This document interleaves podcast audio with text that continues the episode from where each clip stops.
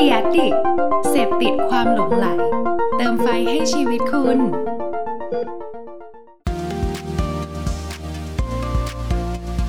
Addict Talk ชวนเพื่อนมาเล่า เมาส์มอยแบบเจาะลึก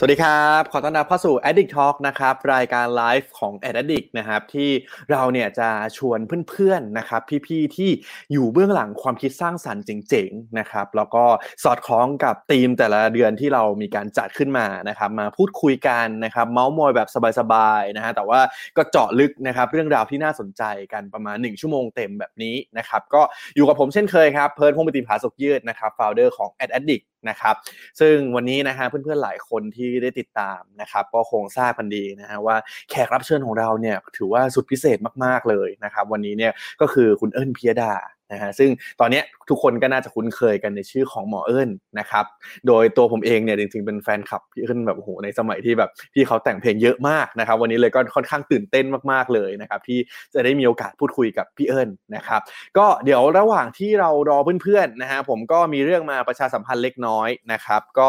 อันนี้ครับอ่าผมขอ ให้เพื่อนๆเห็นกันแบบสดๆเลยนะครับ คือเมื่อวานนะครับทางทีม Kerry Express นะครับได้มีโอกาสมาเยี่ยมเยียนออฟฟิศของผมนะฮะแล้วก็แบ่งปันกล่องอันนี้นะครับ ซึ่งเป็นกล่องคอลเลกชันใหม่เลยนะครับที่ทาง Kerry เนี่ยทำมาพิเศษเลยนะครับ กล่องก็จะน่ารักมากๆนะครับ มีการใส่หัวใจมีข้อความน่ารักน่ารักนะครับ ก็สำหรับใครที่ตอนนี้กำลังจะส่งของหรือว่ามีการที่แบบว่าเฮ้ยเราขายของออนไลน์อะไรอยู่นะครับ ก็ แนะนำนะครับลองไปหาซื้อกล่องอันนี้กันดูได้นะครับ ถือว่าเป็นกล่องที่แบบว่าเฮ้ยทำให้ของของเรามันดูแบบน่ารักมากยิ่งขึ้นได้ด้วยนะครับ ก็ลองไปติดตามกันดูได้นะครับแล้วก็อย่างที่เกินไปเมื่อสักครู่นะฮะวันนี้เนี่ยจริง ๆ เหตุผลหนึ่งที่เชิญพี่เอิญนะครับ เพราะว่าณเดือนนี้นะครับ เราเนี่ยมาในธีมของ Women Generation นะครับที่เราเนี่ยจะคัดเลือกนะครับ ผู้หญิงที่เจ๋งๆนะครับทั้งหมด 9 ท่านนะครับมาพูดคุยในรูปแบบต่างๆนะครับถ้าหลายคนได้ติดตามก็จะมีนะฮะที่เราไลฟ์พูดคุยกันนะครับทั้งคุณเฟื่องระดาทั้งพี่กุ๊กไก่นะครับที่เป็น acting coach นะฮะแล้วก็มีคุยกับพี่จุนะครับเป็นผู้บริหารของเอเจนซี่นะครับแล้วก็มีการทำบทสัมภาษณ์นะครับคุยกับคุณก้อยนะฮะแล้วก็มีทำวิดีโอสัมภาษณ์เนี่ยคุยกับน้องไม้คุณจีนนะครับ ขอโทษทีครับ แล้วก็คุณเล็กนะครับ ก็วันนี้นะฮะเราก็จะได้พบกับพี่เอิญนะครับ เพื่อไม่การเสียเวลานะฮะผมว่าวันนี้เรามีเรื่องให้คุยกันเยอะแยะมากมายแน่นอนนะครับ ขอเชิญแขกรับเชิญของเรากันเลยดีกว่านะครับพี่เอิญสวัสดีครับ สวัสดีค่ะวันนี้ผมตื่นเต้นมากเลยนะฮะสวัสดีเพิร์ดด้วยนะคะได้ยินข่าวว่าอ๋อพี่เอิญก็ติดตามการร้องเพลงน้องเพิร์สนะคะเฮ้ยจริงเหรอฮะ มีใครแอบไปบอกพี่ ผมเดามีการมีการมีการแต่งเพลงด้วย ให้พี่เก่งใช่ป่ะเล่นกีตาร์ด้วยร้องเพลงเพราะด้วย ขอบคุณมากเลยฮะ ก็เป็นแฟนคลับพี่เอิญนะครับ มานานแสนนานนะคือจริงๆต้องเล่าให้คุณผู้ชมฟังก่อนว่า ผมกับพี่เอิญอะ ตอนนั้นบังเอิญเจอกันตอนที่ผมแวะไปออฟฟิศของพี่เก่ง พี่เก่ง Creative Talk นะฮะแต่ว่าณตอนนั้นเนี่ยก็แทบไม่ได้คุยอะไรกันเลย แล้วก็แบบพี่เก่งเขาก็บอกเนี่ยเอิญพิยดาผมก็ว่าเฮ้ยคุ้นๆนะฮะแต่ว่าตอนนั้นเรายังไม่ได้คุยอะไรกัน แล้วพอหลังจากนั้นก็แบบเฮ้ยพี่เอิญนี้นี่เองนะฮะก็ถือว่าวันนี้เป็นโอกาสที่ดีมากที่ได้มาพูดคุยกันจริง ๆ จังๆสักทีนะครับ ยินดีครับ เดี๋ยวต้องเอ่อวันนี้เพิร์ดสัมภาษณ์พี่เอิญก่อน ครั้งหน้าพี่เอิญสัมภาษณ์เพิร์ดบ้างนะครับผม ได้เลยครับ ยินดีมากเลยครับ โอเค งั้นงั้นก่อนอื่นผมให้พี่เอิญแนะนำตัวหน่อยดีกว่าครับ ให้เพื่อนๆอดดิกได้รู้จักเพิ่มเติมกันหน่อยครับ ค่ะก็หมอเอิญพิยดานะคะ เป็นจิตแพทย์ค่ะ แล้วก็เป็นนักแต่งเพลงนะคะ อืมอ่าก็จริงๆถ้า คือคือถ้าใครใครได้ติดตามผลงานหรือว่าได้แบบว่าได้ศึกษาประวัติของพี่เอิญเนาะจะเห็นว่าเนี่ยฮะพี่เอิญทำค่อนข้างหลากหลายมากนะครับ ทั้งเป็น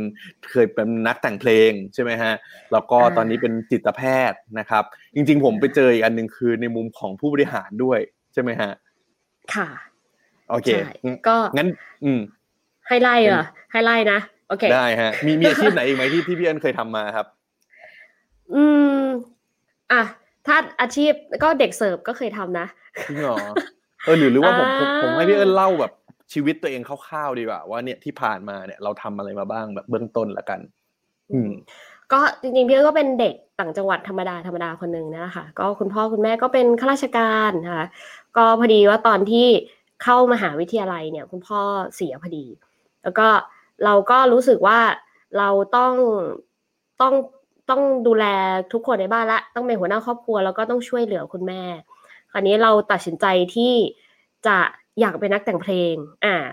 มองก่อนว่า เรามีฝันว่าเราอยากเป็นนักแต่งเพลง แต่เราก็รู้ว่าเราในความเป็นจริงอะ เราเราอยากเป็นหมอด้วยอืมงกไหมคืองกแสไหดมงว่าตอนนั้นคือพี่เอิญคิดคิดอยู่ลึกๆ ความฝันตั้งแต่เด็กอยู่แล้วก็คือสองอาชีพนี้เลยใช่ไหมฮะ เอ่อถ้าฝันตอนแรกเลยนะ แบบที่ไม่ได้มีความจริงมาข้องเกี่ยวก็ฝันว่าเป็นนักแต่งเพลงนี่แหละอืมก็คือเอ่อเดินตอนมัธยมอะเดินอยู่ในโรงเรียนเนี่ยได้ยินเสียงแอนทิติมาก็บอกตัวเองว่าโอ้ยวันหนึ่งฉันอยากเขียนเพลงให้ผู้หญิงคนนี้ร้องอืมอ่า เพราะฉะนั้นเนี่ยเราก็จะมี step จริงๆอะวาง step ตัวเองตั้งแต่ตอนนั้นละอย่างเช่น ถ้าเข้ามหาวิทยาลัยเนี่ยต้องเข้ามาในกรุงเทพไม่ได้เลย เพราะว่าตอนนั้นยังไม่มีอินเทอร์เน็ตเนาะโอ้โหเดี๋ยว น้องก็รู้หมดเลยอะ เออ คือยุคพี่เอิญยังไม่มีอินเทอร์เน็ตไงยังเป็นเทปอยู่เลยอะ เพราะฉะนั้นเนี่ยวิธีการเดียวที่เราจะทำความฝันได้เป็นจริงได้ก็คือ เราก็ต้องเอาตัวเองเข้ามาใกล้ความฝันนะนั่นเป็นความคิดของเด็กคนหนึ่งตอนนั้นอ่าแต่ว่าด้วยความที่อย่างที่บอกความจริงคือ เราไม่ได้มีพื้นฐานอะไร คุณพ่อคุณแม่ก็เป็นข้าราชการรับราชการกันเอ่อทั้งบ้านอะไรอย่างเงี้ยเนาะแล้วก็เอ่อพ่อก็บอกคำหนึ่งซึ่งก็ทำให้เราคิดว่า เออบางทีเราต้องแยกระหว่างความจริงกับความฝันนะลูกแต่เขาก็ไม่ได้บอกนะว่าเราต้องเป็นอะไร แต่เราก็พอรู้และละว่าเขาอะเอ่อจะบอกอะไร เพราะตอนนั้นเราก็เราก็เรียนได้ คือถามว่าเราเป็นหมอได้ไหมเราเป็นหมอได้อืมอ่าแล้วก็อันนี้ในช่วงที่คุณพ่อป่วยเอ่ออยู่หกเดือนเนยคะในในโรงพยาบาลตอนช่วงเอนทรานพอดีเนี่ย เราก็เห็นชีวิตของหมอแล้วก็พยาบาล แล้วก็คือตอนนั้นเนี่ยมันก็เลยเหมือนความฝันมันสวิตช์อะว่า เออถ้าวันเนี้ยเราช่วยพ่อเราไม่ได้ มันมันเรายังไม่ยังไม่มีความรู้พอเราเราช่วยช่วยชีวิตพ่อเราไม่ได้ แต่เรารู้สึกว่า เออในชีวิตที่เหลือ เราเราอยากช่วยคนอื่น แล้วเราก็ อืม มันก็เลยเหมือนความฝัน มันก็มันก็สวิตช์ตอนนั้นเลย มันก็บอกตัวเองว่า เออฉัน เออฉันฉันจะเป็นหมอ อืมอือืมมอืมอืมทั้งนั้นที่จริง ๆ วางแพลนมาตั้งแต่มัธยมต้นแล้วนะอืมเออ เขียนเพลงทุกวันเลย เขียนเพลงเป็นไดอารี่เลย เอออืมเก็บไว้อืมอะไรอย่างเงี้ยค่ะ ก็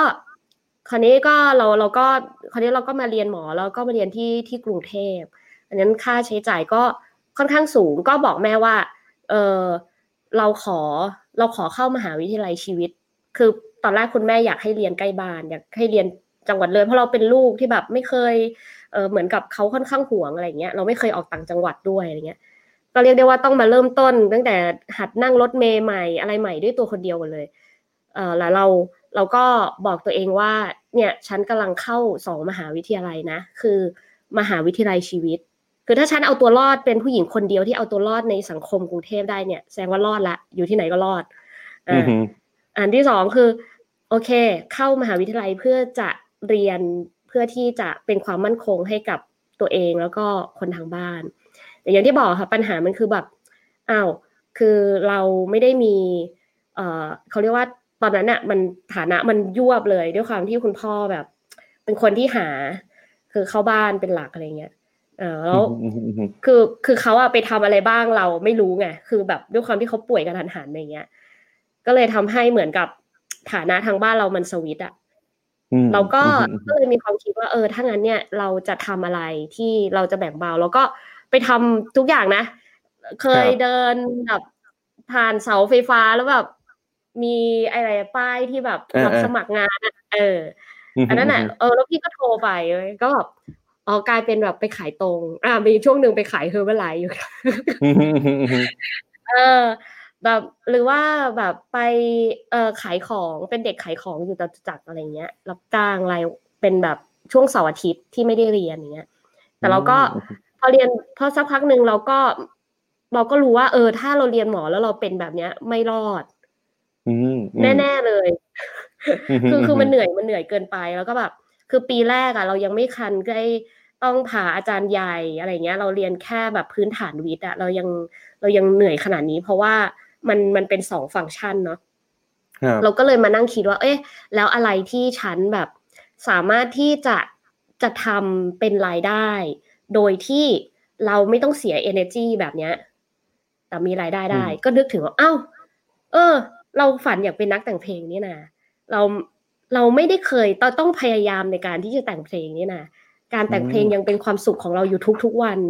คือแม้กระทั่งวันที่เราเหนื่อยเราล้าเราท้อจากการที่เราแบบจะต้องมาฟันฝ่าชีวิตคนเดียวเนี่ย เราก็ยังแต่งเพลงได้เยอะเลย คิดถึงแม่เราก็แต่งเพลงให้แม่อะไรเงี้ยเออเป็นเพลงพี่ดุลาด้วยนะเออคิดถึงคนไกลอะไรเงี้ย แล้วก็โอเค ถ้างั้นเราเราเอาตรงเนี้ยละกันหาช่องทาง แล้วก็พอดีพี่ที่เอ่อที่ที่รู้จักกันที่เป็นเจ้าของร้านอยู่ที่จตุจักรอะเขารู้จักกับ พี่ที่เป็นโปรดิวเซอร์ที่แกรมมี่พอดีเลย คือพี่หนุ่มชัชวาล ปุกหุต ตอนนั้นพี่หนุ่มเนี่ยทำเป็นเหมือนเป็นโปรดิวเซอร์ใหญ่ของ Green Bean ซึ่งเป็น Easy Listening ของของของแกรมมี่ตอนนั้นใช่จากนั้นก็จะมีบัวชมพูฟอร์ดเอ่อพี่แอนที่ที่ออกจากคุณสามแล้วเนาะเอ่อพลอย Little Voice อะไรอย่างเงี้ยซาซาอะไรอย่างเงี้ยค่ะก็พี่เอิญก็ ก็เลยขอ connection พี่เขาก็แบบอะเดี๋ยวไปเจอพี่หนุ่ม ก็เอาเพลงที่เคยเขียนไว้เนี่ยคือให้ให้เขาเขาก็แบบ คือเขาก็งง คือพี่ก็เล่นดนตรีไม่เป็นนะคือพี่เล่นดนตรีดนตรีไทยอะไรเงี้ยแล้วแบบคือพี่ก็เขียนเพลงด้วยจินตนาการ แล้วก็เพลงพี่ก็อยู่ในกระดาษ A4 อะไรเงี้ยแล้วเขาก็งงว่าอะไหน demoก็ก็เออพี่อยากฟังเพลงไหนคะจิ้มเลยเดี๋ยวร้องให้ฟัง อืมเออเออ ก็เลย อะพี่เขาจิ้มมาเพลงหนึ่ง คือชื่อ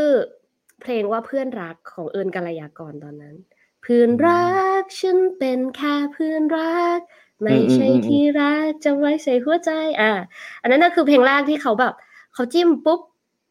อ๋อเฮ้ย เออ พอดีน้องอะเข้าห้องอัดเลยละกันโอ้ทันทีเลยฮะ ใช่ใช่ใช่คือคือครั้งแรกครั้งแรกเพลงแรกเลย แล้วเราก็ เออก็โชคดีว่าเราเป็นคนร้องเพลงมันก็ก็ไม่เพี้ยนอะคือแบบ ไม่มีดนตรีเลยแต่แบบร้องแล้วก็เป็นเพลงอะไรเงี้ยเขาก็เอาเอาวันนั้นอะไปไปทำเป็นเดโมเลย ก็ปรากฏว่า เออได้แล้วก็ได้เป็นเพลงโปรโมทด้วย แล้วก็อีกเพลงหนึ่งของเอิญกัลยากรในในอัลบั้มนั้นเนี่ยก็คือเพลงขอโทษ อยากจะขอขอโทษ อยากให้หายหายโกรธ อ่าเนี่ยก็คือเป็นสองเพลงที่พี่แต่งแล้วก็คือแบบก็ได้เป็นเพลงโปรโมทสองเพลงเลย อันนี้ก็เป็นความโชคดีแล้วหลังจากนั้นก็มันก็เหมือนกับ มันก็จุดติดอะอ่าใช่ มันเหมือนกับมันเข้ามันเข้ามือกันอะ คือเราเป็นคนแบบ แต่งเนื้อแต่งทำนองอะไรอย่างเงี้ย แล้วก็พี่หนุ่มก็เอาไปทำดนตรีก็มันก็พอดีมันก็เลยกลายแบบอาจเจ็บแบบซ้ำๆจบ อะไรเงี้ยคือตามมาอีกเป็นพวนเลยทีนี้อืม งั้นงั้นแสดงว่าอย่างอย่างที่พี่เล่าก็คือ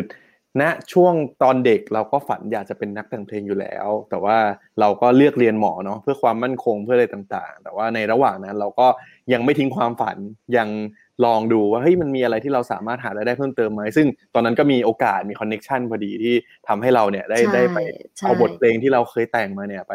ไปให้ทางโปรดิวเซอร์ดู แล้วก็จนกลายมาเป็นแบบโหผลงานเยอะแยะมากมาย ใช่ไหมฮะจริงจริงจริงอยากชวนพี่เอิญคุยเกี่ยวกับเรื่องการแต่งเพลงหน่อยเพราะว่าอย่างอย่างที่พี่เอิญบอกไปตอนต้นนะฮะจริง ๆ ผมก็มีพื้นฐานเรื่องแบบเรื่องดนตรีมาก่อนเหมือนกัน แล้วแบบเฮ้ยผมผมเป็นคนที่สมัยเด็กๆอะก็ชอบแต่งเพลงเหมือนกันแต่ว่า อย่างเงี้ยอย่างของพี่เอิญมันถือว่าเป็นพรสวรรค์ไหมอะเพราะว่าเพราะว่าอย่างที่พี่เอิญบอกว่าเฮ้ยเราไม่ได้เล่นดนตรีเราไม่ได้อะไรขนาดนั้น เราไม่ได้เรียนอะไรมาทางนี้ด้วย แต่ว่าเราสามารถแต่งเพลงแบบมาแบบเยอะแยะมากมายได้อย่างนี้เลยฮะอืมคือคือพี่ว่าพรสวรรค์เป็นส่วนหนึ่ง อันนี้แบบไม่ได้ดัดจริตนะคือแบบว่า คือพี่เข้าใจผิดว่าทุกคนบนโลกแต่งเพลงได้อะจริงๆใช่ใช่เพราะเพราะว่าผมเห็นศิลปินหลายคนเขาก็ไม่สามารถแต่งเพลงได้นะเขาแต่เขาเล่นดีเขา perform ดีนะแต่ว่าเขาก็แต่งเพลงกันไม่ได้ แต่ก่อนเนี่ย ตอนที่พี่ยังไม่ค่อยเข้าใจมนุษย์เท่าไหร่เนี่ยรวมทั้งตัวเองเนี่ยนะพี่ก็เคยเคยรู้สึกแปลกใจแล้วก็รู้สึกไม่เชื่อเวลาที่แบบ อะพอเจอศิลปินก็เอออุ้ยแต่งเพลงได้ยังไงเออยากอะไรเงี้ย หรือแบบ คือคือคนรู้สึกว้าวหรือตกใจเวลาเราเราแบบรู้ว่าเราแต่งเพลงอะไรเงี้ย แล้วเขาก็แบบเฮ้ยทำได้ยังไงแต่งได้ยังไง คือคือเราก็รู้สึกว่าแล้วทำไมทำไม่ได้ไม่แต่งไม่ได้ อะไรอย่างเงี้ย อันเนี้ยคือคืออันเนี้ยก็คือวิธีการมองแบบตอนนั้นยังไม่เข้าใจ ตอนนั้นยังไม่เข้าใจ เพราะว่าเหมือนเราอะ เหมือนเรารักเราชอบ แล้วเราก็ลงมือทำแต่ว่า ตอนนี้พี่ก็เลยมามาแกะรหัสนะคือพี่คิดว่ามันมันไม่ได้แค่ มันไม่ใช่แค่ แค่พรถ้าพอบอกว่าพรสวรรค์พรสวรรค์อาจจะเป็นการที่พี่มีความรักความชอบในเสียงดนตรีมากกว่า คือหนึ่งคือพอพอรักพอชอบในการฟัง คือพี่ชอบในการฟังด้วยนะ พี่ไม่ได้อืมชอบในการที่จะเล่น แล้วก็พี่ไม่ได้ชอบในการที่จะร้องม คือพี่เป็นพี่เป็นคนธรรมดาที่ชอบฟังดนตรีแค่นั้นเอง แล้วพี่รู้สึกว่า พี่อยากฟังอะไรที่พี่อยากได้ยินอะอืมเออคือคือเราอยากเราอยากฟังเพลงที่เพราะ เราก็อยากสร้างสิ่งที่ไพเราะให้ตัวเราฟังอะอืมเนอะเราเราอยากได้ยินอะไรเราก็สร้างสิ่งนั้นขึ้นมานั้นการที่พรสวรรค์มันอาจจะเป็นแค่คือการที่เราเนี่ยเรารู้ว่าเราค้นพบว่าเราหลงไหลในการฟัง แล้วเราก็หลงไหลในการสร้างเสียงที่น่าฟัง อือืมมแล้วเราก็เป็นคนหาวิธีในการสร้างเสียงนั้นให้เกิดขึ้นได้จริง ซึ่งอันเนี้ยพี่ว่ามันเริ่มเข้าไปสู่พรแสวงละงั้นถ้าเกิดว่าพี่แค่แค่พบว่าตัวเองเนี่ย รักในการฟังแล้วชอบ แต่พี่ไม่แสวงหาวิธีการว่าแล้วพี่จะทำยังไงอะ พี่ไม่ได้เป็นนักดนตรี พี่ไม่รู้เรื่องดนตรี พี่ไม่รู้ขอร์ดดนตรีอะไรอย่างเงี้ย คือ อันเนี้ยเป็นพรแสวงละอืมพี่พี่จะฝึกฝนตัวเอง ต้องบอกว่าพี่ฝึกตัวเองทุกวัน อืม มันมันไม่ใช่ยังไงบ้างเรื่องฮะของความบังเอิญอะเรีอ่ายนยังไงฝึกตัวเออะยังไงบ้างอะฮะ ตัวเองยังไงก็คืออย่างเช่น เอ่อพี่ฝึกพี่ฝึกการฟังทุกวัน เพราะว่าอย่างเช่นเราอย่างเวลาเราจะเขียนเพลงใช่ไหมคะ ต้องบอกว่าเวลาเราจะเขียนเพลง ให้ตัวเองเนี่ยยากกว่าการที่เราจะเขียนเพลงให้คนอื่นนะ อืมเออนั้นง่าย ๆ เลย เวลาเราทำอะไรผิดเนี่ยนะ กว่าเราจะรู้ตัวเนี่ย มันสักพักใหญ่ ๆ ต้องมีรีสปอนอะไรกลับมานะ แต่ว่าเวลาคนอื่นทำผิดเราเห็นง่ายมากแบบแป๊บรู้ละเออแป๊บๆรู้ละอะไรอย่างเงี้ย คือการเขียนอารมณ์ความรู้สึกแบบ คือเวลาเราเราฟังคนอื่นเนี่ย เราจะเห็น เราจะเข้าใจความปรารถนาของคนอื่นได้ง่ายกว่าอืมอืมเพราะเนี่ยพี่ก็จะพี่ก็จะขยันฟังมากเลย ขยันฟังเอ่อปัญหาความรักคนนู้นคนนี้คือไม่ได้แบบ ไม่ได้เป็นคนชอบฟังเสือกเรื่องชาวบ้านอะไรอย่างเงี้ยนะคือคืออันเนี้ยคือจะไม่ฟังอ่าถ้าเมาส์มอยเนี่ยไม่ฟัง แต่ถ้าครับเกิดมีปัญหา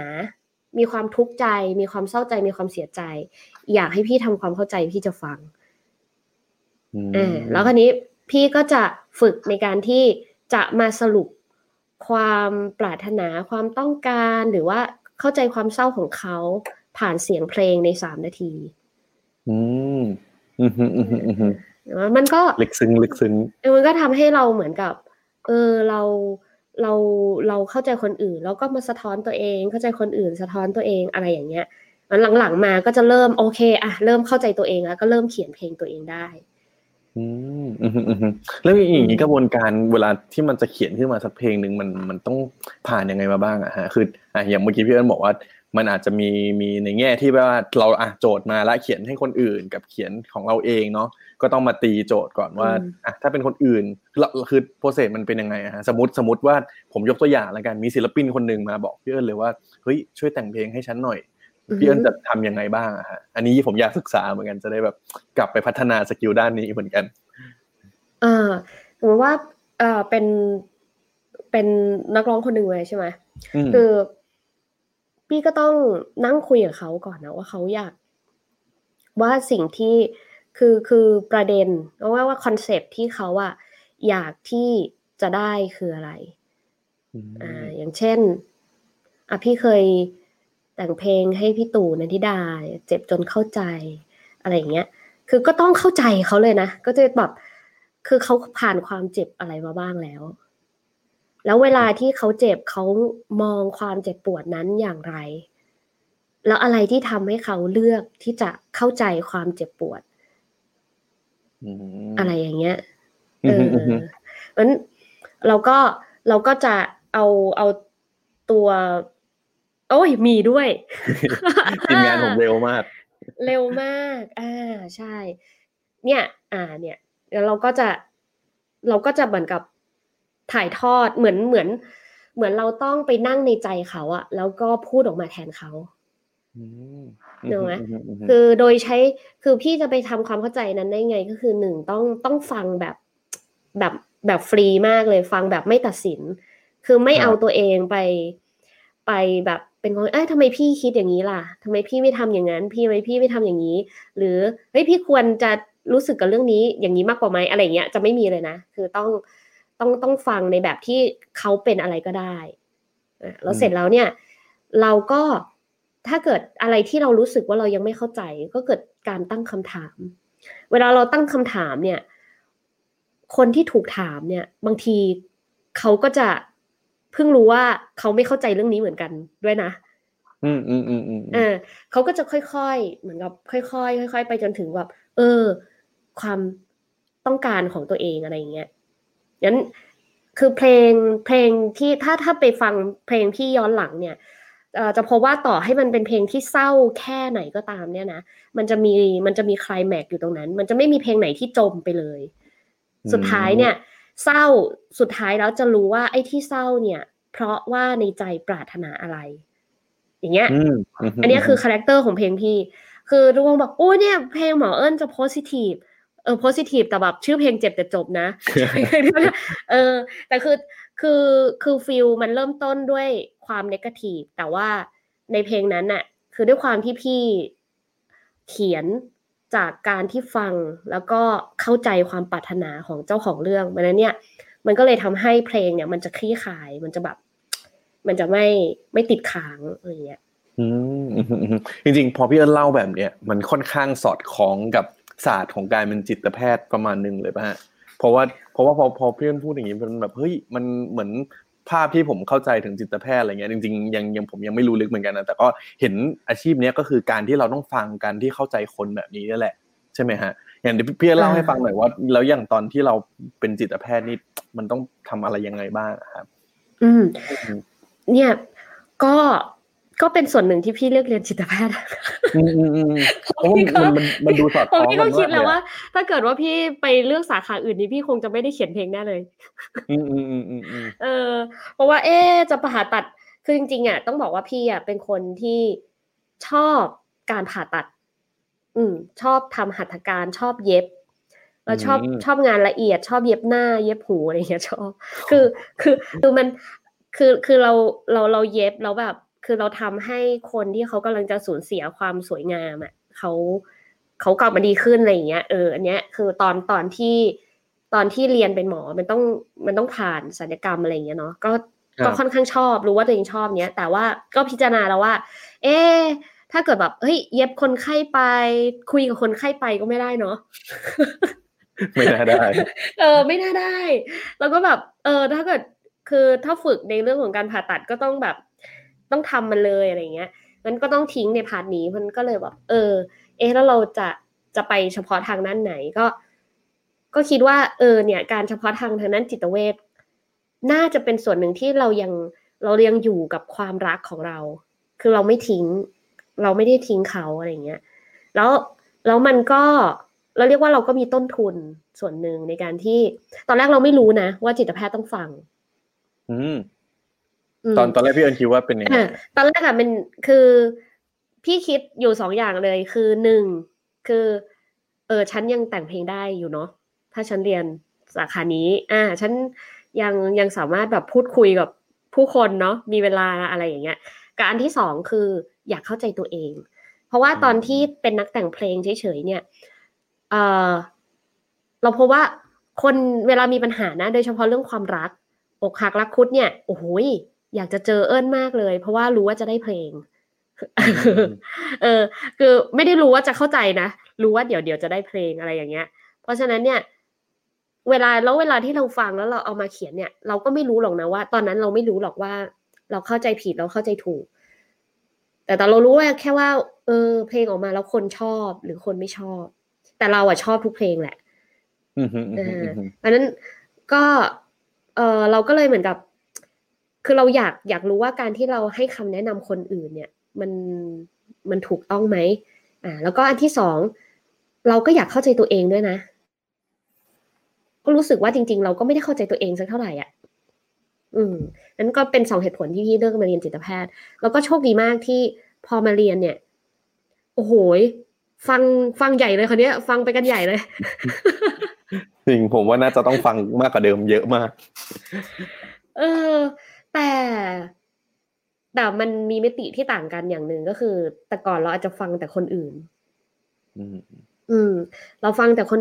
ฟังแต่คนอื่นว่าเฮ้ยคนอื่นเขามีความทุกข์อะไร เพื่อที่เราจะได้ เออ เข้าใจแล้วเอาคอนเทนต์มาเขียนเพลง เราฟังแต่คนอื่นว่าเขาชอบเพลงเราไหม เราฟังแต่คนอื่นว่าเราโอเคไหม เราน่ารักหรือยัง เราเก่งหรือยัง เราดีหรือยัง นะแต่ว่าเราไม่เคยฟังตัวเองอืมอืมการเป็นจิตแพทย์เนี่ย มันทำให้พี่ได้มีโอกาสฟังตัวเองมากๆ แล้วก็เพิ่งรู้ว่าการฟังตัวเอง เป็นสิ่งที่สำคัญที่สุด เพราะอะไรบ้างครับ การฟังตัวเองถึงเป็นสิ่งที่สำคัญ อืมอ่าง่ายๆเนาะเราเกิดมาเราก็คงอยากคือทุกคนปฏิเสธไม่ได้หรอกทุกคนอยากเป็นที่รักทั้งนั้นแหละ ใช่ไหมเออ เราก็อยากเป็นที่รักเนาะแต่แต่เสียงไหนก็บอกว่าเราน่ารักเนี่ย ไม่สำคัญเท่าเสียงที่เราบอกตัวเองได้ว่าเราน่ารักเนาะอันนี้ยกตัวอย่างง่ายๆอืมฮึอืมฮึอืมฮึเออเพราะฉะนั้นถ้าเราฟังตัวเองไม่เป็นนะ เราจะไม่เคยได้ยินตัวเองยืนยันว่าฉันน่ารักจริงหรือเปล่า อืม เราจะคอยแต่ฟังแต่คนอื่นจะชมฉันไหมอืมฮึอืมฮึจะ เอ่อเอ่อจะชมฉันไหมจะบอกว่าฉันดีไหมจะวิจารณ์ฉันยังไงอะไรอย่างเงี้ย อืมอืมฮึอืมฮึอืมจริงๆพอพอแบบว่า ผมเห็นพี่เอิญเป็นแบบจิตแพทย์อย่างเงี้ย แล้วก็ได้เห็นพี่เอิญแบบออกบทแบบมีพูดคุยมีบทสัมภาษณ์หลายอันมากนะฮะแล้วก็เพิ่เพิ่ไปเลยเจอประโยคอันหนึ่งเนี่ยซึ่งวันนี้เอามาเป็นหัวเรื่องเลยว่าเหมือนไม่มีประโยคนึงที่พี่เอิญเคยบอกไว้ว่าแบบความสุขมันคือความสามารถที่เราฝึกฝนได้อะฮะ อยากจะถามพี่เอิญหน่อยว่าอืมคิดว่าพึมคือมันพี่พี่เอิญมองว่ามันมันสามารถฝึกได้ยังไงได้บ้างอะฮะเป็นคำแนะนำหรือว่าเป็นเป็นมุมมองของพี่เอิญเลยกันว่าทำไมเราถึงเชื่อว่าความสุขมันถึงสามารถฝึกฝนได้อะครับ อืมอืมเพราะผมเชื่อว่าปัจจุบันเนี่ย คนเยอะมากเลยที่แบบว่าเฮ้ยมันฉันไม่มีความสุขกับชีวิตเลยแบบ โอ้ย บ้านอ่าเมืองก็อย่างงู้นงานโควิดมาอ่าอีกอะไรต่างๆอย่างเงี้ยฮะอ่าใช่ เออ ใช่เพราะพี่พี่เชื่ออย่างนั้น เพราะว่าพี่ก็เคยรู้สึกว่าตัวเองเป็นคนที่ไม่มีความสุขอืมอ่า ก็มีช่วงชีวิตที่เรารู้สึกว่าเรา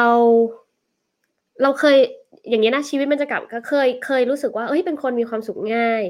เสร็จแล้วก็รู้สึกว่าไม่มีความสุข ก็เลยเรียนรู้ที่จะต้องมีความสุข ก็เลยเพิ่งรู้ว่าอ๋อจริง ๆ ก็คือความสุขมันง่ายอะถูกละ อืมฮึอืมฮึอืมฮึงงไหม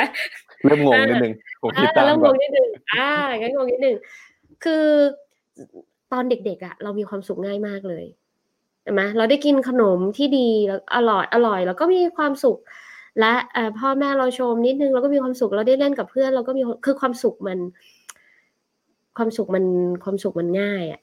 แต่พอเราโตขึ้นมาเรื่อยๆเราเริ่มเห็นโลกมากขึ้น เราเริ่มเป็นอย่างโน้น เราเริ่มอยาก อ่าเราเริ่มมีความอยากมากขึ้น เราเริ่มอยากเป็นอย่างงู้นเราเริ่มอยากเป็นอย่างนี้ เราเริ่มงง เราเริ่มงงตัวเอง เราเริ่มงงคนอื่น เราเริ่มงงสังคมอะไรอย่างเงี้ยอันนั้นไอ้ยความความลังเราเริ่มลังเลอะเราเริ่มมีความลังเล เราเริ่มมีความสงสัยอะไรเงี้ย คือมันก็ แล้วก็สิ่งเหล่านี้มันก็ ทำให้หัวใจเราอะ่ะมันมันปรับตัวในการสร้างเกราะอะไรบางอย่างเนาะมาเพื่อที่จะมาเพื่อที่จะทำให้เรารู้สึกดีกับตัวเองอะ่ะอันนี้เวลาที่เกราะมันใหญ่มากขึ้น ใหญ่มากขึ้น ใหญ่มากขึ้นเนี่ย หรือเราเราเรียกมันว่าอีโก้ก็ได้ เราจะเรียกมันว่าอีโก้ก็ได้แล้วเราจะเรียกมันว่าบุคลิกภาพก็ได้หรืออะไรก็ได้ ซึ่งเอ่อคราวนี้พอเวลาที่แต่ เหมือนชีวิตเรามันเปลี่ยนทุกวันเนาะแต่เราอืมรู้สึกว่าเราไม่อยากเปลี่ยน อันเนี้ยมันคือสิ่งสำคัญที่ทำให้ความสุขเวลาที่เราโตมันยากขึ้นอะอืมอืมฮึอือืมมฮึคือธรรมชาติบอกว่า ชีวิตคือการเปลี่ยนแปลง ธรรมชาติคือการเปลี่ยนแปลงแต่แบบใจเรามันกลายเป็นว่าไม่ฉันจะเป็นอย่างเงี้ย ฉันไม่อยากเปลี่ยน อืมพอพอเปลี่ยนปุ๊บเราก็ต้องไปเจออะไรที่มันแบบ ทำให้เราถูกขึ้นมาเรื่อยๆมันใช่ไหมจะใช่ความใช่ท้าทายเวลาเราจะเปลี่ยนความอ่ามันจะมีอืมสัญญาณเกิดขึ้นในใจเราทันทีเลย มันจะมีสัญญาณของความกังวลอ่ามันจะมีสัญญาณของเอ่อความเครียดหรืออะไรบางอย่างแบบเกิดขึ้นอะไรอย่างเงี้ยเพราะฉะนั้นเนี่ยคือสิ่งที่พี่บอกว่า เฮ้ยความสุขเป็นเป็นทักษะหนึ่งที่เราฝึกฝนได้ก็คือ คือเราเราก็ฝึกทักษะที่เราจะเห็นความเครียดของเราก็ได้นะแล้วเราก็วางความเครียดเราได้ เราฝึกทักษะที่เราจะเห็นความกลัวการเปลี่ยนแปลงของเราก็ได้นะ แล้วเราก็วางมันได้ เราฝึกที่เราจะเห็นความเป็นตัวตนของเราก็ได้นะ แต่เราก็วางมันได้ นี่พอเวลาเราวางเราก็จะกลับไปเป็นเด็กคนนั้นเนี่ย เด็กที่มีความสุขง่าย ๆ อีกครั้งหนึ่งอืมเออืมอืมอือมเออผมว่ามันเป็นเป็นอะไรที่แบบเป็นคำแนะนำเล็กๆที่มันค่อนข้าง เห็นภาพมากๆเพราะว่าสุดท้ายแล้วเนี่ยมันมันเหมือนแค่เราต้องเข้าใจในสิ่งต่างๆ เข้าใจในในอารมณ์หรือว่าเหตุผลอะไรบางอย่างที่มันเนี่ยเกิดความรู้สึกอะไรต่างๆ มากขึ้นใช่ไหมฮะแล้วก็อืมถ้าเราเข้าใจมันปุ๊บเนี่ยแหละเราก็จะรู้แล้วว่าเฮ้ยความสุขจริง ๆ มันมันมันก็แค่นี้แหละ คือมันมันก็คืออมคนเรามันมีพื้นฐานมาจากอย่างนี้ พอทำอย่างนี้มันถึงมีความสุขแบบนี้มันจะมีความทุกข์แล้วถ้าสมมุติว่าเราเลือกจัดการชีวิตตัวเองให้มันเหมาะสมได้มากขึ้นเนี่ยใช่มันก็จะทำให้เรามีความสุขได้มากขึ้นใช่ไหมฮะแต่ผมต้องคิดบอกว่าว่ามันมันมันเออดูพูดง่ายเนาะแต่ว่ามันคงยากเหมือนกันอ่าใช่ก็มันมันเลยเลยต้องใช้คำว่าทักษะไงคะอืมอืมอืมอืมมคือคำว่าทักษะเนี่ย ไม่ใช่ว่าฟังแล้ว ฟังแล้วมีความสุขเราไม่สามารถที่จะแบบเออฟังแล้วเราคิด คิดแล้วมีความสุขอะไรอย่างเงี้ยนะมันมันก็อาจจะบางคนก็คือคิดแล้วก็มีความสุขได้นะ แต่มันก็คืออยู่แค่นั้นแหละ คือมันก็แวบหนึ่งพอพอพอหยุดคิดเรื่องนี้ สักพักชั่ววินาทีมันก็ไปคิดเรื่องอื่นละเอาความสุขก็หายไปทันทีเลยใช่ไหมถ้ามันเป็นความสุขแค่เพียงแค่ความคิด แต่ถ้าเกิดถ้าเราทำให้ความสุขมันเป็นทักษะ ทักษะคือเหมือนเราขับรถอย่างเงี้ย เราเรารู้อ่า ว่าเราจะต้องมีเอ่อ mindset เราต้องมีความคิดอะไรคือสิ่งที่เราจะต้องรู้บ้างในในความจริงของการขับรถ แล้วเราก็ต้องลงมือขับรถ แล้วเราก็ต้องยอมที่จะพลาดบ้างใช่ไหมที่เราเราต้องยอมให้ตัวเองเจอความกลัวเนาะเออกลัวที่จะเฮ้ยจะขับถูกไหมจะชนไหมจะตกท้องร่องไหมอะไรเงี้ยเออเราต้อง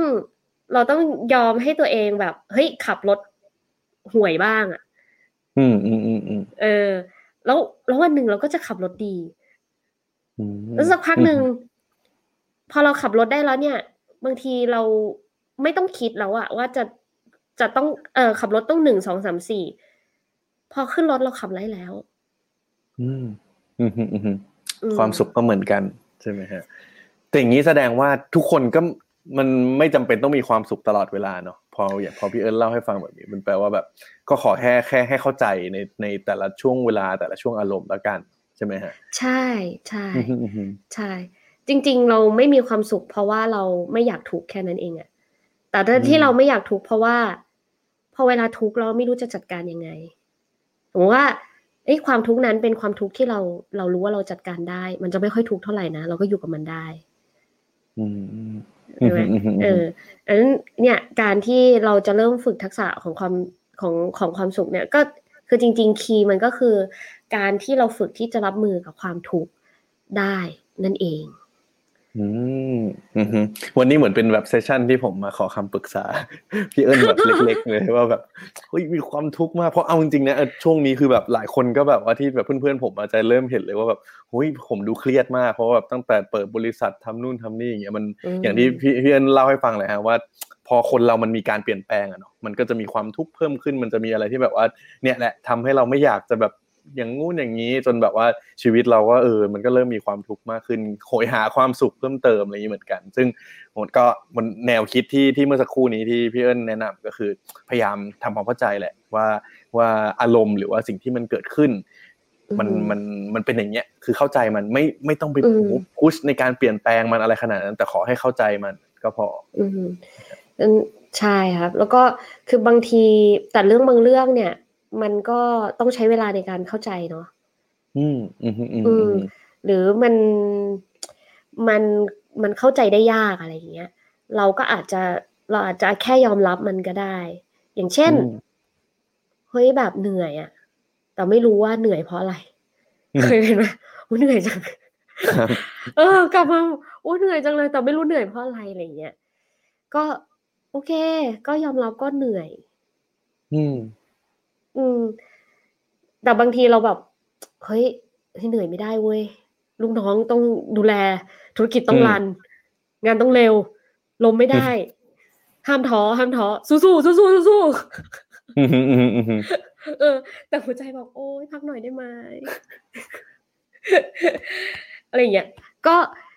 ก็บางทีก็ไม่ต้องเข้าใจเรื่องโอ้ทำไมเหนื่อยก็ได้นะ คือแบบว่าไม่ไม่ต้องเสียเวลาในการค้นหา ก็แค่เออเหนื่อยเว้ย อืม แล้วก็จบอะก็รู้ว่าเหนื่อยอ่าเออพัก็เหนื่อยพักสักหน่อย ก็เหนื่อย เออ อะไรอย่างเงี้ย เออ โกรธโกรธอย่างเงี้ย คือแบบ โกรธถ้าเราแบบ ถ้าเรารู้ตัวว่า เออ เนี่ย เรากำลังเรากำลังโกรธนะคือความโกรธจะไม่ค่อย จะไม่ค่อยทำร้ายเราไม่ค่อยทำร้ายคนอื่นเออแต่ถ้าเกิดเราแบบเฮ้ยไม่โกรธโกรธไม่ดีเฮ้ยคนนี้โกรธไม่ได้ เป็นเจ้านายอืม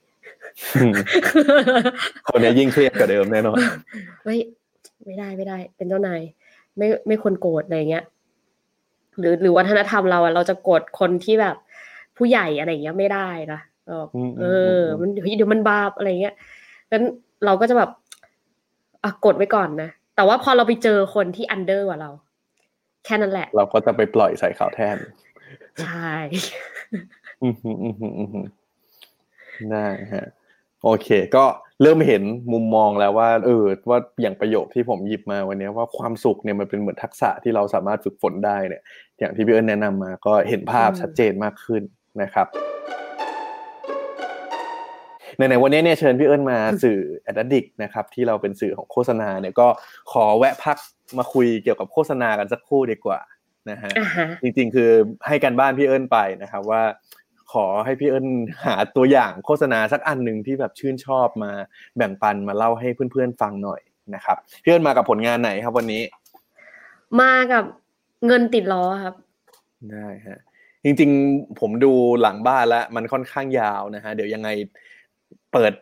คร่าวๆแล้วกันนะครับแล้วเดี๋ยวให้อ่าพี่เอิญเล่าดีกว่าว่าทำไมชื่นชอบผลงานนี้แล้วเดี๋ยวเดี๋ยวยังไงเดี๋ยวผมแนบลิงก์ให้ทางเพื่อนๆรับชมกันได้นะครับ ผลงานนี้มันเป็นยังไงบ้างครับทำไมพี่เอิญถึงแบบเฮ้ยรู้สึกว่าแบบงานนี้เราค่อนข้างชื่นชอบ เออพี่เอิญว่าเอ่อผลงานเนี้ย สะท้อนความจริง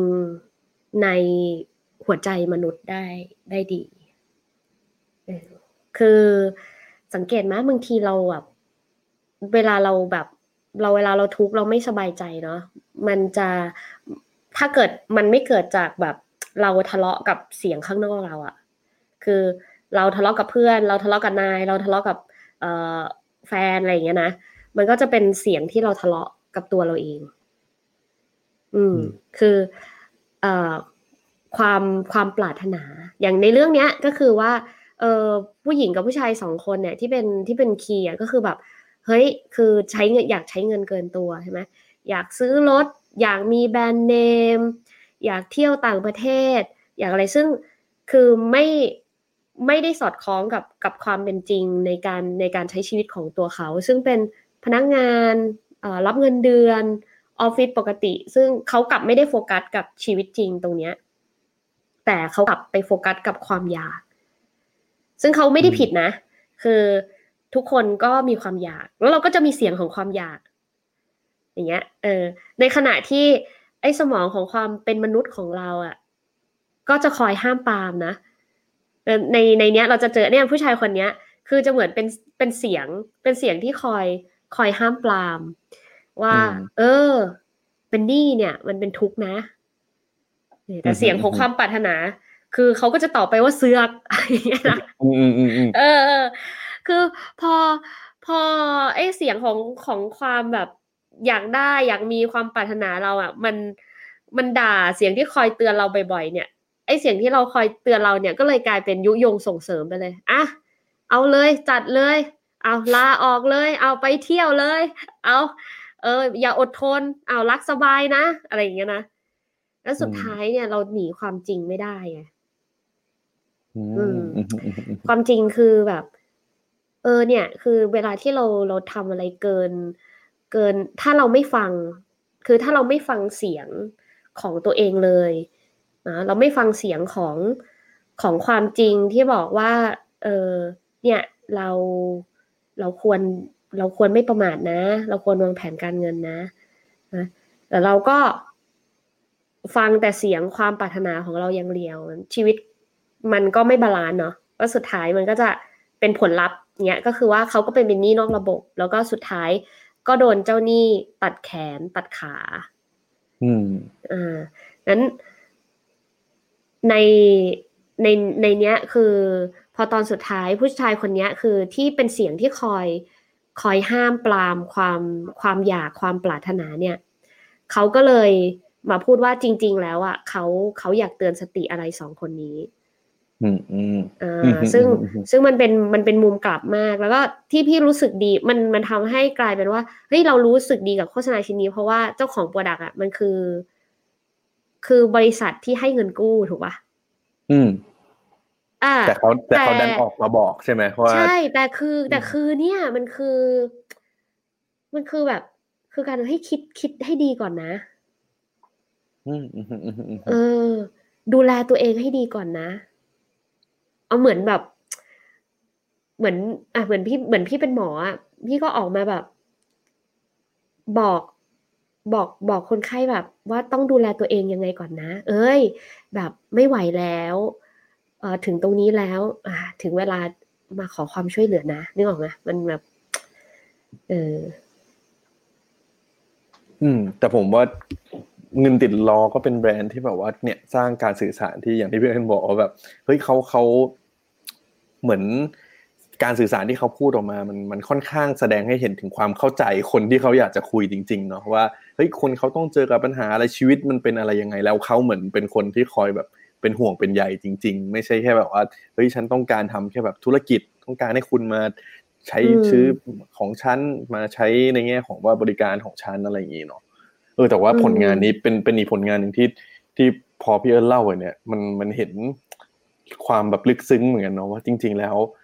ทำให้ทุกคนที่ดูไปก็ควรจะกลับมาทบทวนกับตัวเองว่าไม่ว่าจะทำเรื่องอะไรแหละ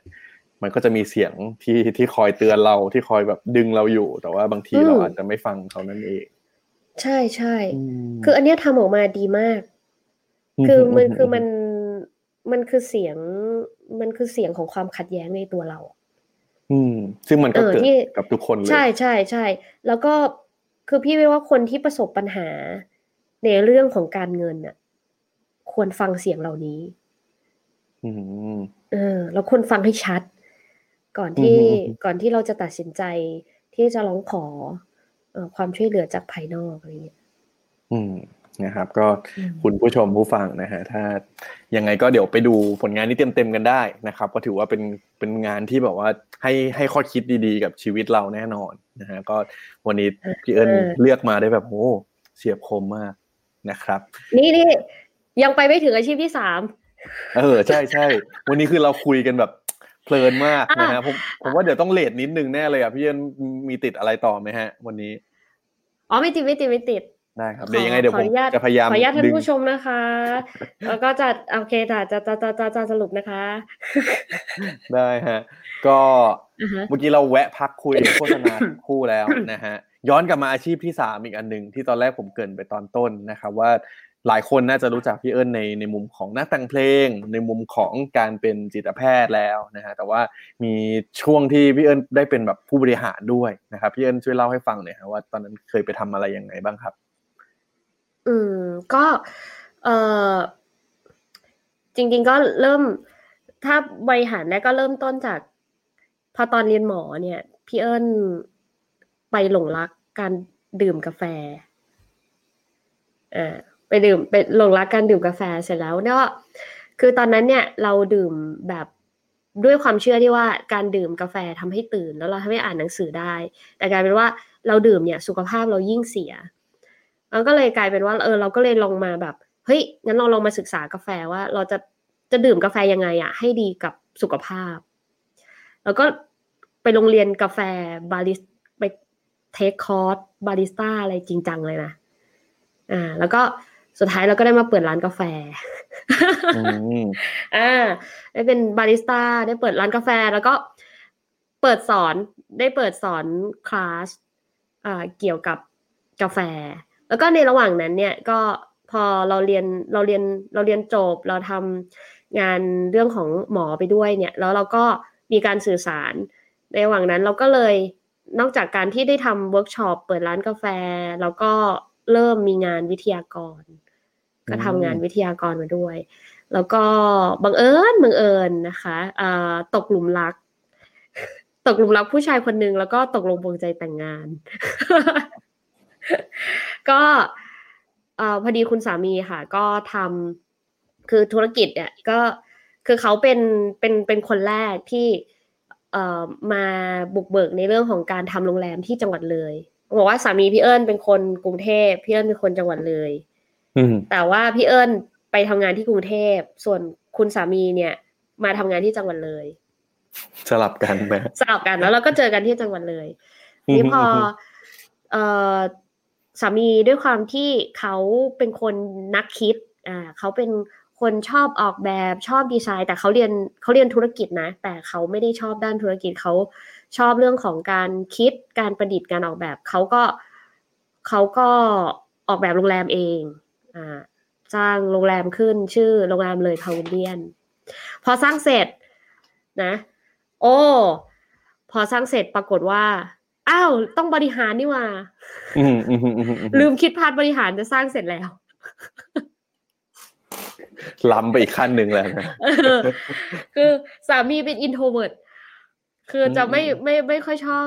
เอ่อปฏิสัมพันธ์กับเขาเรียกว่าการการบริหารจัดการคนเท่าไหร่อะไรอย่างเงี้ยค่ะดังนั้นพอเราแต่งงานเราก็เลย เออเราก็คุยกัน เออเราเอายังไงดีนะ เราจะ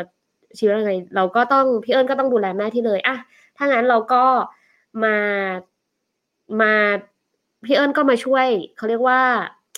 ใส่ความใส่จิตวิญญาณให้เลยพาวิเนียละกัน หลังจากที่สามีเนี่ยเขาได้สร้างร่างกายก็คือโครงสร้างอะไรต่างๆ ของเลยพาวิเลียนขึ้นมาแล้วอะไรอย่างเงี้ยค่ะก็หลังจากนั้นก็ช่วยกันทำโรงแรมนี้มาก็ปีนี้ก็ปีที่สิบละ แต่ว่าอืมเราเพิ่งปิดในการให้บริการห้องพักไปในช่วงโควิดที่ผ่านมานี่เองอืมนะคะอืม นั้นอืมอืมช่วงนี้ก็จะเป็นช่วงหลังๆมาจะพบว่าไม่ค่อยเห็นผลงานพี่เอิญสักเท่าไหร่ในเรื่องของงานเพลงอ่าเพราะว่าแต่ว่างานสอนหรือว่างานคอลัมนิสต์เนาะเขียนบทความ อย่างตอนนี้ก็เขียนบทความใน Line Today ทุกอาทิตย์ ทุกวันพุธเนี้ยค่ะ ก็ยังมีอยู่บ้างแต่ว่างานเพลงเนี่ยก็จะไม่ค่อยเห็นละ เพราะว่าเราเราไปโฟกัสกับงานงานบริหารค่อนข้างเยอะอืม โดยเฉพาะอืมงานบริหารโรงแรมมันเป็นการบริการที่เรียกว่าต้องเป็น mind management เลยอะคือต้อง management ทั้งลูกค้า คือทำยังไงให้เขาประทับใจทำยังไงให้ลูกน้องมีความสุข มีเคล็ดลับไหมฮะเคล็ดลับเหรอ ใช่ว่าเนี่ยอย่างที่พี่เอิญบอกว่าความท้าทายมันคือต้องเนี่ยบริหารยังไงให้ทั้งลูกค้าแล้วก็ทั้งลูกน้องเราเนี่ย มีความสุขทั้งคู่อย่างเงี้ยฮะซึ่งซึ่งผมคิดว่าโหโรงแรมนี่ยิ่งยิ่งยากเลยนะคือแบบพูดถึงแบบในธุรกิจการบริการเนี่ยดูดูมันเป็น factor ที่ค่อนข้างสำคัญกันหมดเลยไม่ว่าจะร้านอาหารหรือต่างๆก็ตาม แต่อย่างของพี่เอิญคือแบบทำทั้งอะร้านกาแฟมาก่อนแล้ว พอมาเป็นโรงแรมอะไรอย่างเงี้ยฮะมันมีมุมไหนไหมที่เราเรียนรู้แล้วแบบเออคิดว่าอันนี้มันค่อนข้าง work นะเผื่อเผื่อแบบว่าแนะนำผู้ชมอืมผู้ฟังได้ไปต่อยอดได้ คือ พี่เอิญพี่เอิญว่าการที่เราเข้าใจธรรมชาติของมนุษย์เนี่ย มันมีส่วนช่วยเรื่องนี้มาก ๆเลยพี่เอิญค่อนข้างที่อะเอาในมุมของการดูแลลูกน้องก่อนนะ ก็จะค่อนข้างทำมุมกับกับชาวบ้านชาวช่องเขาพอสมควรอย่างเช่นในองค์กรเนาะก็จะชอบเอ่ออาจจะอาจจะเคยแบบอติดต่อหรือว่าอยากมีมี pain point ตรงที่ว่า คน turn บ่อยอะไรเงี้ยเอ่ออยากลดการเข้าการออกของพนักงานอะไรอย่างเงี้ย เออแต่แต่เราจะมุมกลับ เราจะเข้าใจว่าเราจะวางไว้ก่อนว่า เออจริง ๆ แล้วอะงานบริการ service เนี่ยคือ คนคนหนึ่งอย่างพนักงานคนหนึ่งอะจริงๆอะเขามีประสิทธิภาพสูงสุดกับเราได้สักระยะเท่าไหร่ สมมติว่าเด็กจบใหม่ คือส่วนใหญ่อะก็เด็กจบใหม่ทั้งนั้นอะมาเป็นพนักงานฟอนต์มาเป็นพนักงานเสิร์ฟใช่ไหมเอออันเนี้ยพี่ก็จะเข้าใจก่อนเลยว่า คือมันไม่มีทางที่คนคนหนึ่งอะเขาจะเป็นเขาจะอยากเป็นพนักงานฟอนต์ไปทั้งชีวิต เขาจะอยากเป็นพนักงานเสิร์ฟไปทั้งชีวิตครับใช่ไหมอ่า เราก็จะคือสิ่งที่พี่ทำก็คือ พี่จะไปทำความเข้าใจว่าชีวิตเขาต้องการอะไร อืม เวลาพี่สัมภาษณ์เนี่ยพี่จะถามเสมอเลยนะว่า งานมีความหมายยังไงกับชีวิตของคุณบ้าง เอ่อทุกวันเนี้ยเอ่อแบบคุณแบบที่อะไรคือสิ่งที่คุณให้คุณค่ามากที่สุดอะไรเงี้ยงั้นพี่จะเข้าใจว่าอะพนักงานคนเนี้ยเขาทำงานไปเพื่ออะไรอืมอ่าอืมบางคนนะทำงานไปเพื่อหลาน เพราะหลานกำลังเรียน บางคนเนี่ย ทำงานไปเพื่อพ่อแม่อ่าบางคนทำงานไปเพื่อตัวเองเนี่ยแหละ เพื่อที่ตัวเองแบบเออจะมีโปรไฟล์ว่าฉันผ่านงานตรงนี้ อะไรอย่างเงี้ยแล้วคือพี่ก็จะทำความเข้าใจตั้งแต่แรกเลยว่า แล้วก็สักวันหนึ่งเขาจะต้องออกคือเราจะไม่คิดว่าคนนี้จะต้องอยู่กับเราไปตลอดอะแต่ว่าพี่จะทำให้โมเมนต์ที่เขาอยู่กับพี่เป็นช่วงเวลาที่เขาอะได้ใช้ศักยภาพมากที่สุดอืมอืมอืมอืม เท่าที่เขาจะทำได้นั้นเวลาที่คนคนหนึ่งนะเขาได้เขาได้ใช้ศักยภาพของตัวเองนะเขาตื่นมาแล้วเขารู้ว่าเขามีดีอะไรอะแล้วเขาได้ไปใช้อะเขามีความสุขแล้ว อือืมมแล้วเนี่ยมันจะเป็นความสุขโดยโดยธรรมชาติแล้วเราได้งานด้วยนั้นการคัดกรองคนเข้ามาตั้งแต่แรกสำคัญแต่พี่จะไม่ค่อย เอ่องั้นเนี่ย พอสักพักหนึ่งอะ เราจะเซตทีมได้ แล้วทุกคนก็จะเข้าใจในในในแบบเนี้ยเราสมมตินะ สมมุติว่า front ขาดเอ่อ front ปกติมีสามกะใช่ไหมเราก็จะมีประมาณสี่คนไว้เผื่ออย่างเงี้ยแล้วเนี่ยมันจะมีช่วงหนึ่งสมมติ front front ขาดไปเหลือแค่สามคนเพราะฉะนั้นทุกคนเนี่ยแทบจะไม่มีวันหยุดงั้นเราก็จะถามก่อนเลยว่า เออรอได้ไหมรอคนที่ใช่ได้ไหมอืมอืมอืมอืมอืม เออหรือจะให้รีบ รับมาเลยอะไรอย่างเงี้ย อ่า ทุกคนก็จะเริ่มเริ่มรู้เขาเจอแบบโอ้ฉันยอมเหนื่อยช่วงนี้ เพื่อเพื่อจะรอคนคนที่ใช่อะไรอย่างเงี้ย คือก็ให้เขามีส่วนร่วมด้วย พี่คิดว่าการที่เปิดโอกาสให้เขามีมีส่วนร่วม ก็เป็นสิ่งที่สำคัญอะไรเงี้ย อืมอืมอืมมันอ่า อันนี้อาจจะเป็นคีย์ในการในการทำงานของพี่เลยว่าคือว่าเราเราไม่จำเป็นต้องอยู่กันไปตลอดชีวิต แต่ว่า ขอให้ช่วงชีวิตที่เราอยู่ด้วยกันเนี่ย เป็นช่วงที่ดีที่สุดในชีวิตก็พอมอันนี้คือ อันนี้คือคือเทคนิคในการที่จะดูแลพนักงาน แล้วพี่จะบอกว่าสวัสดิการพิเศษของที่นี่คือมีจิตแพทย์ประจำตัว ซึ่งก็คือพี่เอิญเอง ใช่ใช่ใช่อันนี้อาจจะแบบ อันนี้จะเป็นสิทธิพิเศษหน่อยอืมอืมอือ่มอืามเพราะฉะนั้นเนี่ยเราจะรู้เราจะรู้จังหวะนะเราจะรู้จังหวะ ของของลูกน้องเราอย่างเช่นเฮ้ยคนเนี้ย มัน performance ตก มันตกเพราะอะไร เราจะเริ่มรู้เลเวลแล้วว่าเฮ้ยคนเนี้ย มันเฮ้ยมันหนักละมันต้องอันนี้ต้องเอาไปเยียวยาก่อน อ่า คนเนี้ย performance ตกเพราะ อ่า อันเนี้ยไม่เข้าใจเรื่องงานละอ่า ยังขาดทักษะเรื่องนี้ ก็เข้าไปครับโค้ชเข้าไปเข้าไป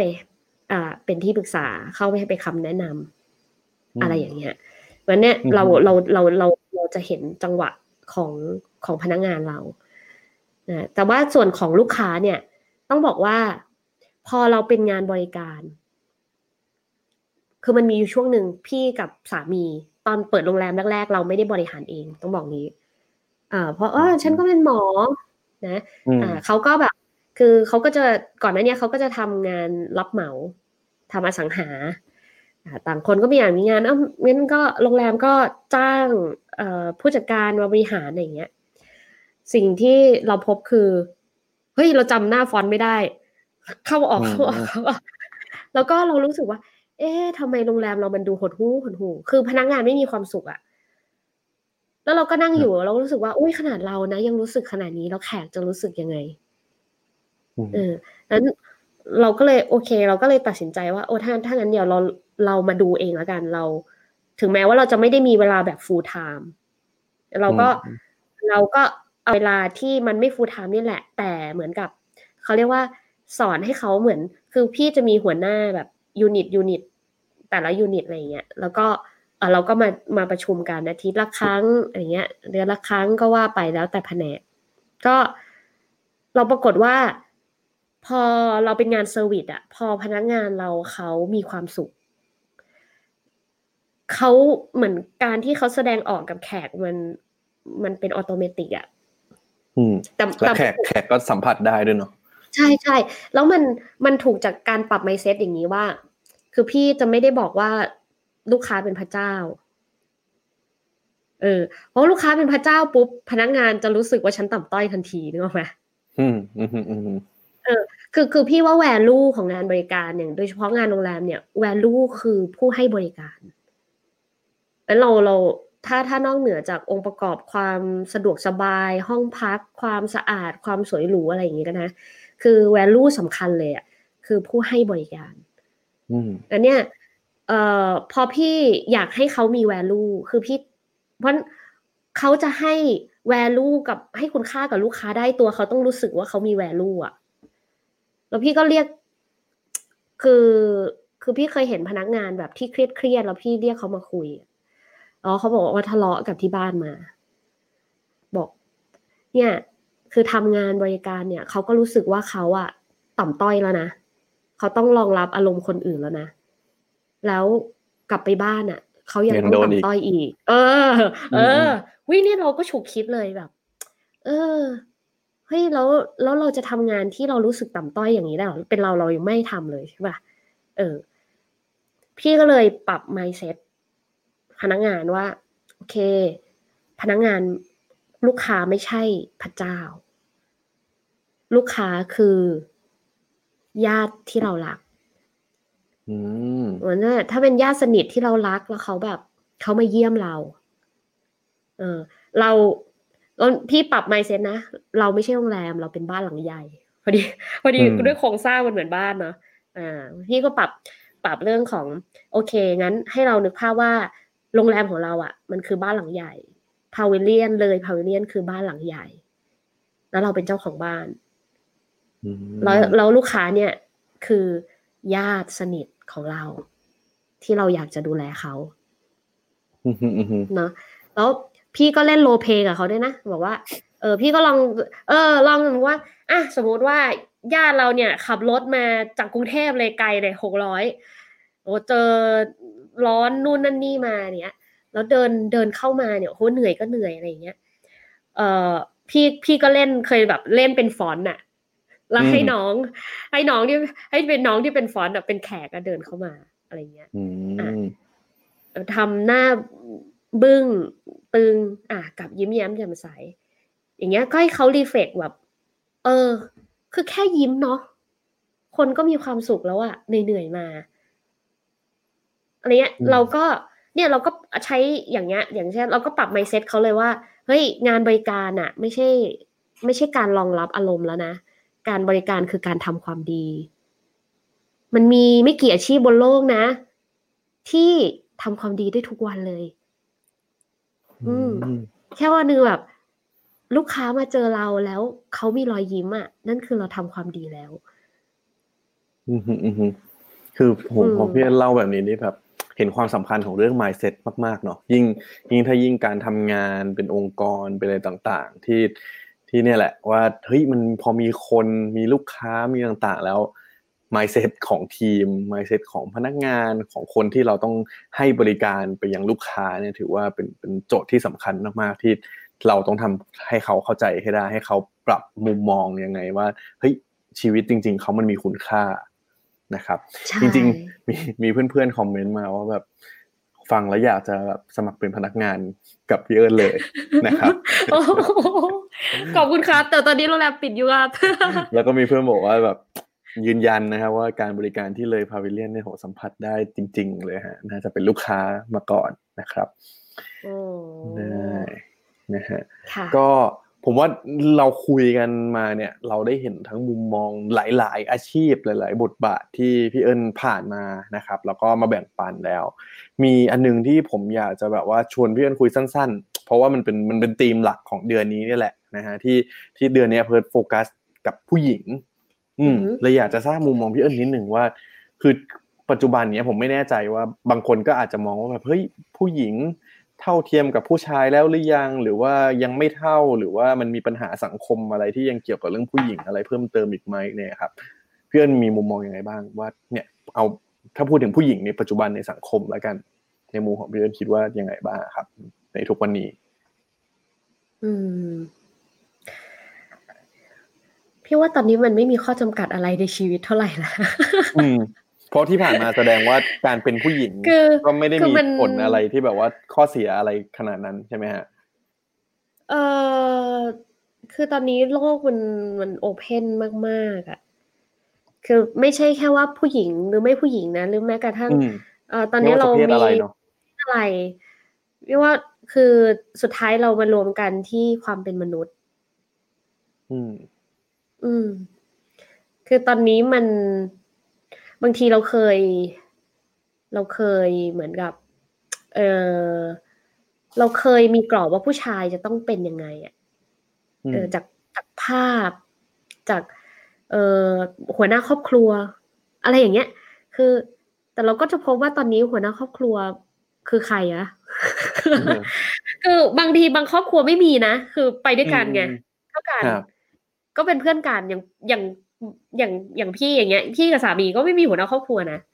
อืมอืมอืมอืมอืมก็กอดคอกันไปด้วยกันเฮ้ยไปปะวะ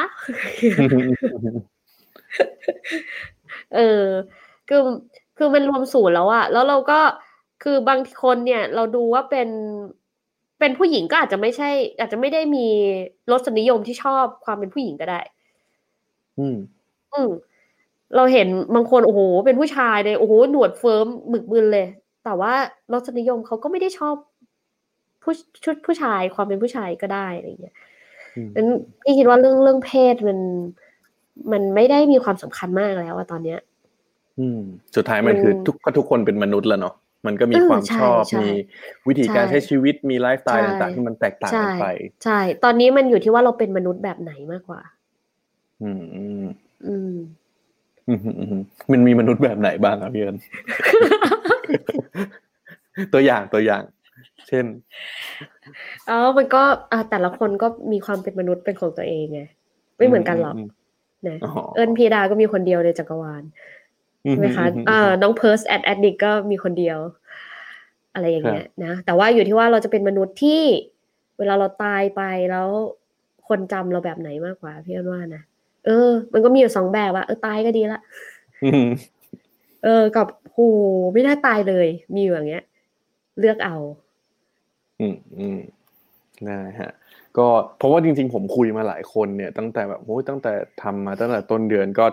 จริง ๆ ก็คล้ายๆกันเนาะว่า คือทุกคนเริ่มเห็นแล้วแหละว่าเรื่องเพศมันมันไม่ใช่ประเด็นสังแบบในแง่ของสังคมมันค่อนข้างปรับเปลี่ยนไปแล้วนะฮะแล้วก็สุดท้ายแล้วมันมันอาจจะยังมีภาพจำบางอย่างอย่างสเตอริโอไทป์ที่อย่างที่เพื่อนบอกว่าแบบเฮ้ยผู้ชายต้องเป็นอย่างนี้ผู้หญิงควรจะเป็นอย่างนี้ แต่ว่าทุกวันนี้ผมก็รู้สึกว่าเออมันมันมันก็ดีขึ้นแล้วนะฮะดังนั้นอย่างวันนี้อย่างที่เพี่อิญแนะนำก็คือ เราไม่ต้อง ซีเรียสเรื่องเพศอะไรละกลับมาถามตัวเองความเป็นมนุษย์ของเราดีกว่านะฮะว่าเราอยากเป็นมนุษย์แบบไหนนะครับอย่างที่พี่เอิญบอกนะฮะโอเค มาช่วงท้ายๆแล้วครับ พอแต่ก่อนหน้าเนี้ยที่เราคุยกันนะครับ มามันจะเป็นช่วงแบบ ที่พี่เอิญทำมาผ่านมาทั้งหมดเนาะผมอยากจะคุยเกี่ยวกับอนาคตหลังจากนี้บ้างว่าแบบแล้วหลังจากเนี้ยฮะ จากที่เห็นพี่เอิญทำโอ้โหหลายอย่างมากเลย ทั้งเป็นนักแต่งเพลง ทั้งเป็นเป็นหมอด้วยนะฮะทั้งทางแบบเป็นผู้บริหารด้วย หลังจากนี้มีโปรเจกต์หรือว่ามีอะไรที่แบบเราจะทำเพิ่มเติมอีกไหมครับพี่เอิญอืม ก็ ตอนนี้ก็ต้องบอกว่าเป็นเป็นช่วงชีวิตหนึ่งที่ที่ที่เริ่มเปลี่ยนแปลงตัวเองในอีกระดับหนึ่งละ อะ ก่อนหน้านี้เราอาจจะแบบ เราอาจจะทำทำงานด้วยความรู้สึกว่าเออเราต้องอ่าอยู่รอดแบบมีความมั่นคงอะไรเงี้ย แต่ตอนนี้อยู่ในพี่เอิ้นก็อยู่ในสถานะที่เริ่มจะเลือกทำละว่าเราชีวิตที่เหลือเราอยากทำอะไร เราไม่อยากทำอะไรอะก่อนหน้านี้มันจะเป็นแบบบางอย่างอะ ไม่อยากทำก็ก็ต้องทำอืมอ่าแต่ตอนเนี้ยมันเริ่มชีวิตมันเริ่มลงตัว แล้วก็รู้สึกว่า เราสามารถเลือกได้ว่าเราอยากอยากทำอะไรไม่อยากทำอะไรเพราะตอนนี้คือพี่เอิญก็เลือกเลือกอย่างว่าถามว่าทั้งหมดที่ว่ามาเนี่ยทำมาตั้งหลายหลายอย่างเนี่ย คือจริง ๆ เราไม่ได้ทำคืออ่าแต่งเพลงกับกับเป็นหมอเนี่ยโอเค ทับซ้อนกันแต่ว่าอ่าอันอื่นเนี่ยก็จะไม่ค่อยทับซ้อนกัน มันก็จะเป็นช่วงเวลาของมันเนาะแล้วก็แล้วก็ตอนนี้ถ้าถามว่างานหลักเลยจริง ๆ เลยเนี่ยเอิญพิยดาคืออะไรก็ยัง ก็ยังรู้สึกว่าชีวิตมันก็เกิดมาเพื่อที่อยากจะเป็นเป็นหมออะเป็นจิตแพทย์ แต่ว่าในวันนี้ที่เราเริ่มเลือกได้ ก็คือพี่ก็จะเลือกว่างั้นพี่ขอไม่อยู่แค่ในห้องตรวจแล้วกัน ก็คือเออจริง ๆ ในงานของจิตแพทย์เนี่ยเรามีเรามีสามส่วนเนาะเรามีส่วนที่ซ่อมอ่าก็คืออยู่ในห้องตรวจเรามีในส่วนของฟื้นฟู ก็คือคนที่ ป่วยแบบมากๆแล้วเราต้องแบบฟื้นฟูขึ้นมา แล้วก็กับกลุ่มแรก ๆ คือกลุ่มของการป้องกัน อันนี้ยังไม่ค่อยยังยังยังไม่ค่อยมีใครทำมากเท่าไหร่นะคะก็คือเรื่องของการป้องกันความความความเจ็บป่วย หรือการสร้างภูมิคุ้มกันทางใจอะไรอย่างนี้แล้วกันเออเพราะพี่เพราะว่าสิบปี พี่รับราชการมาสิบสองปีอืม เออเออรับราชการจะได้บำเหน็จอะอืมอืมเออตอนออกเนี่ยออกปีที่สิบสามรับราชการมาสิบสามปีเนี่ย คือก็ใช้เวลาในการซ่อมจิตใจผู้คนเนี่ย มากมายทีเดียวเลย แล้วพี่ก็รู้สึกว่า เออบางครั้งเนี่ยการปล่อยให้ตัวเองแบบ เออเหมือนมันมันเหมือนรถเครื่องยนต์ที่พังแล้วอะ กว่าที่เราจะกอบกู้มันขึ้นมากว่าที่มันจะวิ่งได้อีกครั้งเนี่ยมันใช้เวลามากนะงั้นเนี่ยมันก็น่าจะดีถ้าเกิดว่าเราเนี่ยเรียนรู้เรื่องของการซ่อมบำรุงรถดูแลรถของตัวเองตั้งแต่แรกนั้นพี่ก็เลยใช้ระยะเวลาที่พี่เริ่มตัดสินใจว่าพี่จะออกแบบชีวิตตัวเอง ในช่วงหนึ่งปีที่ผ่านมา ในการที่ค่อยๆสังเคราะห์ความรู้ที่ไม่ว่าจะเป็น เวลาที่บำบัดคนไข้หรือว่าในช่วงเวลาที่เราเรียนจิตแพทย์แล้วกระบวนการอะไรที่ทำให้เราเข้าใจตัวเองอะไรเงี้ยก็มาออกแบบเป็นเป็นเวิร์กช็อป